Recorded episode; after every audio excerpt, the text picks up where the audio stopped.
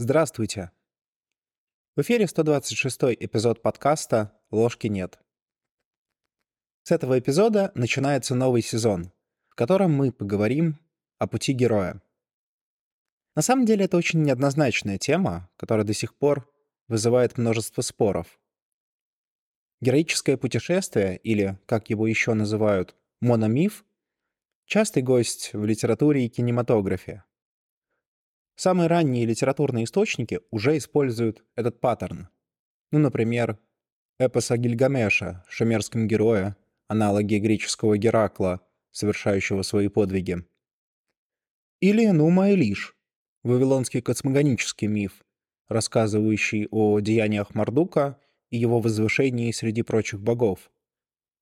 Нельзя не вспомнить тут и Илиаду с Одиссеей, ставшие уже классическими произведения Гомера, которые также содержат в себе в случае Одиссеи чистый героический миф, чистый мономиф, так и более комплексные истории в случае Илиады.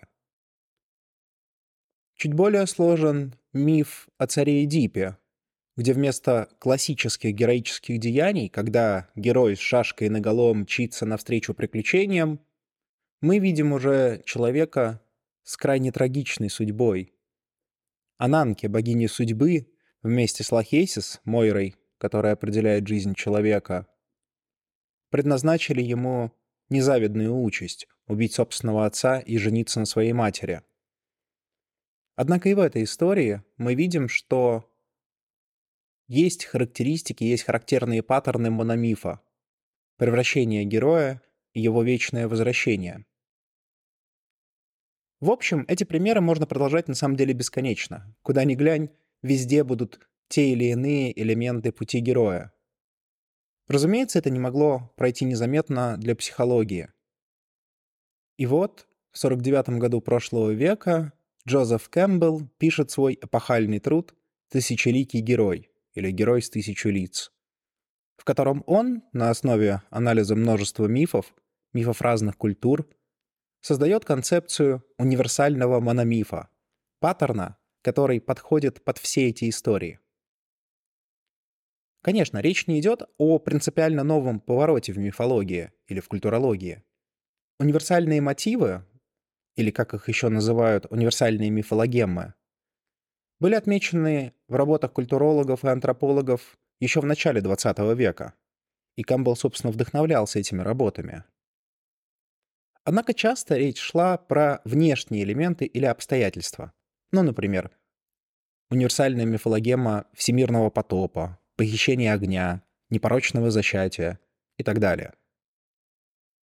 Путь героя же может как содержать такие элементы, например, в случае эпоса Гильгамеша, а может и не содержать, потому что основное содержание мономифа не во внешних обстоятельствах, а в изменениях, которые происходят самим героем.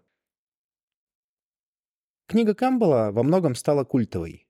И даже несмотря на то, что ее не особо признают в научном сообществе, как, впрочем, и большинство юнгианских работ, и для того, чтобы их понять, нужно все-таки много читать. Так вот, сама книга стала бестселлером. И уже в 70-х годах молодой режиссер Джордж Лукас, создавая эпохальную первую трилогию «Звездных войн», при проработке сюжета вдохновляется именно тысячеликим героем. И результат, спустя практически 50 лет, мы можем оценить сами. В общем, мономиф занимает важнейшее место в современной культуре, даже если мы об этом явно не говорим. И вот тут я бы хотел немного остановиться и высказать несколько субъективных мнений. Вот что мне не давало покоя? Вот с одной стороны, путь героя — это прекрасно, мы видим его везде, от литературы до кино. Да, как будто бы это универсальный сюжет. Но возникает вопрос, а какое к нам это имеет отношение? Это вот тот вопрос, который и у меня, и любого читателя героя с тысячу лиц может возникнуть. Ну да, Гильгамеш молодец, побеждает там всяческих богов, быков, спускается там в подземные миры, бессмертие ищет, молодец. Одиссей тоже хорош, там и циклопа обманул, и мимо сирен проплыл, в общем, замечательно. И даже Эдип, в конце концов, хоть и был обычным человеком, все же при этом у него было пророчество из Дельфийского оракула, о котором он знал достаточно раннего возраста. К чему я это? К тому, что, ну да, читать все эти мифы замечательно и интересно. Но где здесь обычные люди? Где здесь мы с вами? Ведь есть герои, эти полубоги, и есть мы. А боги, как справедливо заметил Ницше, помре. Дельфийский оракул вроде тоже на ремонт закрыт, да и вход в подземный мир под санкциями.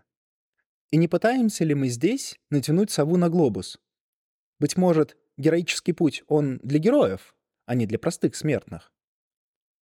Да, конечно, справедливости ради. Кэмпбелл упоминает в своей работе и обычных людей, и их сновидения, проводя параллели между этими сновидениями и мономифом. Но согласитесь, это все-таки не совсем то же самое. Живые сирены или лайфхак от Гермеса — это не то же самое, что ходить по пустому городу во сне. И вот это, собственно, и подводит нас к основной теме этого сезона. Понять, что же такое путь современного героя. Героя, для которого боги превратились в неврозы. Чудовищ заменили корпорации, а принцы и принцессы остались только в компьютерных играх. Кто такой современный герой? Каков его миф? Какие вызовы для него актуальны? Когда они актуальны? Как это определить? Вот на эти вопросы мы попробуем ответить в рамках этого сезона. И в этом эпизоде я бы хотел поговорить немного о героическом путешествии в целом. Да, пусть нам пока все еще непонятно, что это такое, но все-таки. Когда это героическое путешествие актуально для человека? Частый и универсальный ответ на подобный вопрос, в особенности среди юнгианцев, заключается в следующем. Путь героя — это путь первой половины жизни, когда молодое эго пытается найти свое место в подлунном мире. Кэмпбелл пишет, Зигмунд Фрейд обращает особое внимание на переходные периоды и трудности первой половины человеческой жизни, кризисы младенческого и подросткового возраста, когда восходит солнце нашей жизни. А Карл Густав Юнг обратил внимание на переломные моменты второй половины жизни, когда для того, чтобы двигаться дальше, лучезарное светило должно подчиниться необходимости опускаться за горизонт и, наконец, исчезнуть в ночном могильном сумраке. Кто есть герой? Герой часто ассоциируется с Солнцем. Вспомните тот же миф о Мардуке или миф о близнецах Наваха. Фактически, когда Фрейд говорит о переходных периодах и кризисах, речь идет как раз о препятствиях на героическом пути. Но что же тогда получается? Что вторая половина жизни уже находится вне этого паттерна? Ведь там уже идет движение не к Эросу, а к Танатосу. Может ли героическое путешествие быть и во второй половине жизни? Мне кажется, что здесь нужно существенно расширить наше понимание пути героя. Когда мы будем в целом и в деталях рассматривать основные этапы этого путешествия, мы увидим, что на самом деле это универсалия не про достижение, не про результаты этого путешествия, хотя, конечно, они все важны, как артефакты пути. Мономиф — это история про развитие личности, про переход на следующий уровень, этакий level up. Герой делает круг и возвращается обновленным в ту же точку, но с другим жизненным опытом. В некотором роде это можно связать с архетипом умирающего и воскресающего бога, хотя последний несколько укороченная версия мономифа. Для тех же, кто знаком с фантастикой, могу привести пример Вечного Воителя из одноименного цикла Майкла Муркака.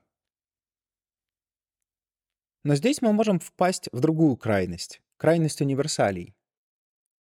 Кэмпбелл очень мудро замечает, что сновидение — это персонифицированный миф, а миф — это деперсонифицированное сновидение.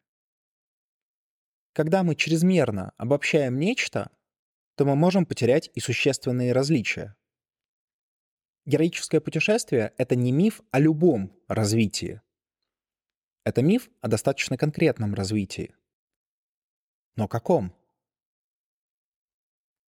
Это нас подводит к вопросу о том, кто же такой этот самый новый герой, Если посмотреть на античные произведения, то часто герой — это тот, кто совершает подвиги во благо народа, человечества или богов. Спасти принцессу и, как следствие, царство. Уничтожить чудище, грозящее миру. Восстановить порушенную справедливость. Великие цели для великих людей. Не зря в Древней Греции практически все герои были полубогами. Даже после смерти, в отличие от обычных смертных, они попадали в особое, хорошее место для героев. Как говорится, все люди равны, но некоторые немного равнее. Но нет, я не согласен. То, что было актуально для тогдашних героев, уже стало другим. Чтобы пояснить эту мысль, я бы хотел немного отойти от темы и вернуться в начало нашей эры. Вернуться с вопросом. В чем основная заслуга христианства как религии для человека? Почему этот этап развития западной цивилизации является краеугольным.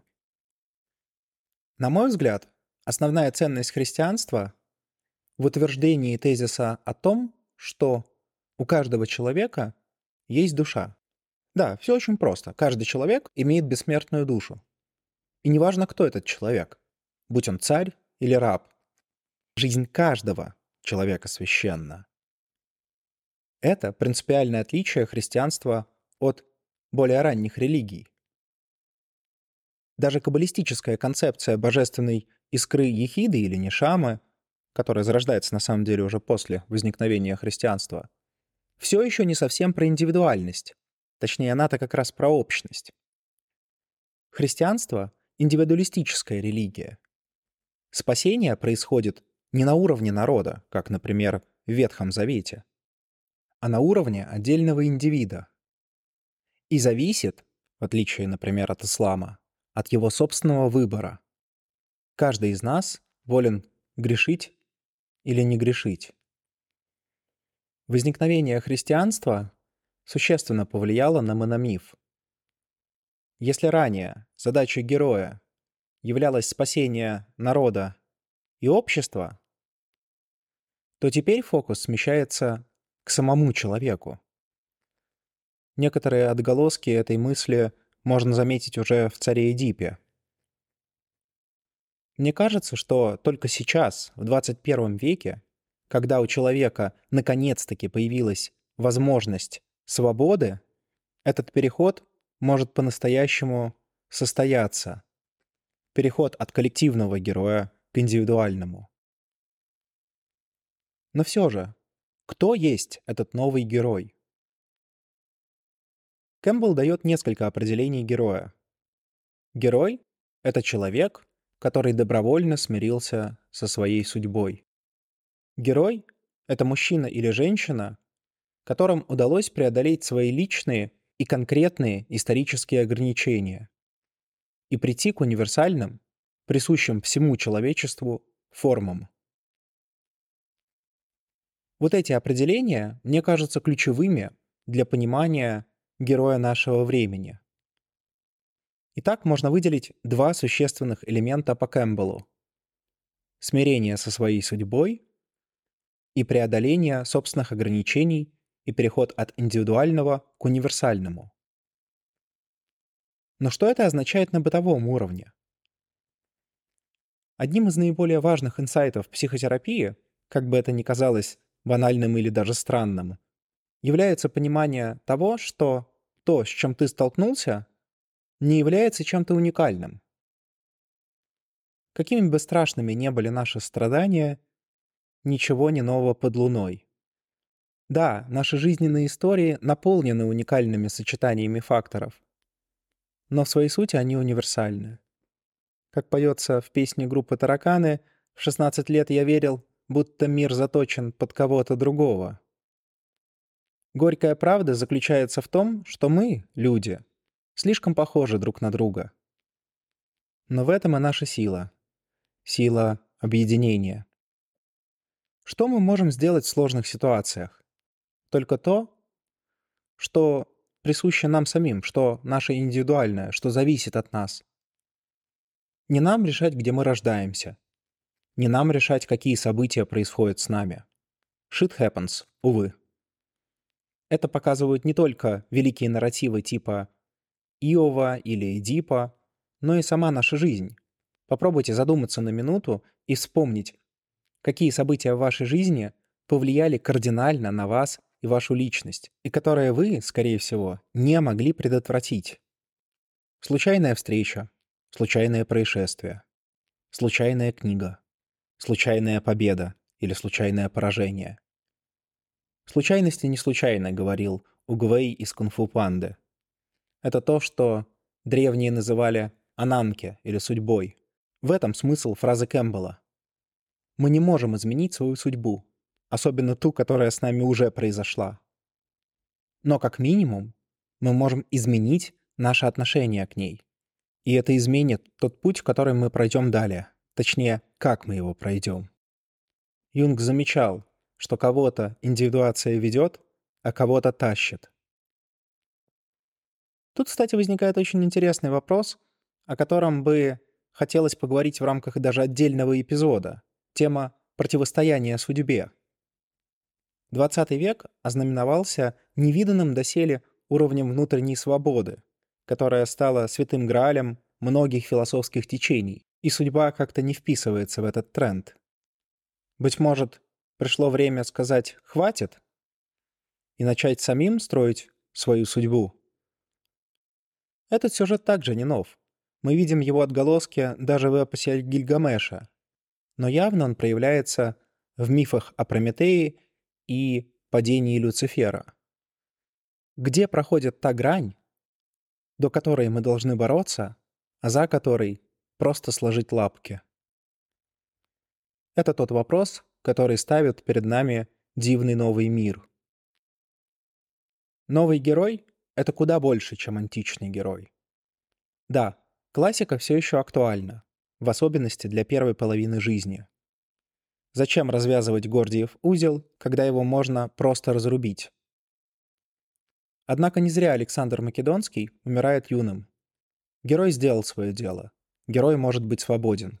Таков путь античного героя. Но не нового. Новый герой продолжает путешествие. И новый герой — это герой, осознающий себя не только пешкой в руках невидимых сил, но и фигурой. Фигурой, которая больше не связана обязательствами по отношению к коллективным мифам, и которая больше не обязана спасать мир. Ну, может, если захочет. Новый герой должен создать свой собственный путь. А коллективные мифы, данности судьбы, прошлое превращаются в призраков, великанов и чудищ, противостоящих ему и его индивидуальности. Пора, наконец-таки, расширить классический миф, чем мы и займемся в этом сезоне. С вами был подкаст «Ложки нет». До новых встреч!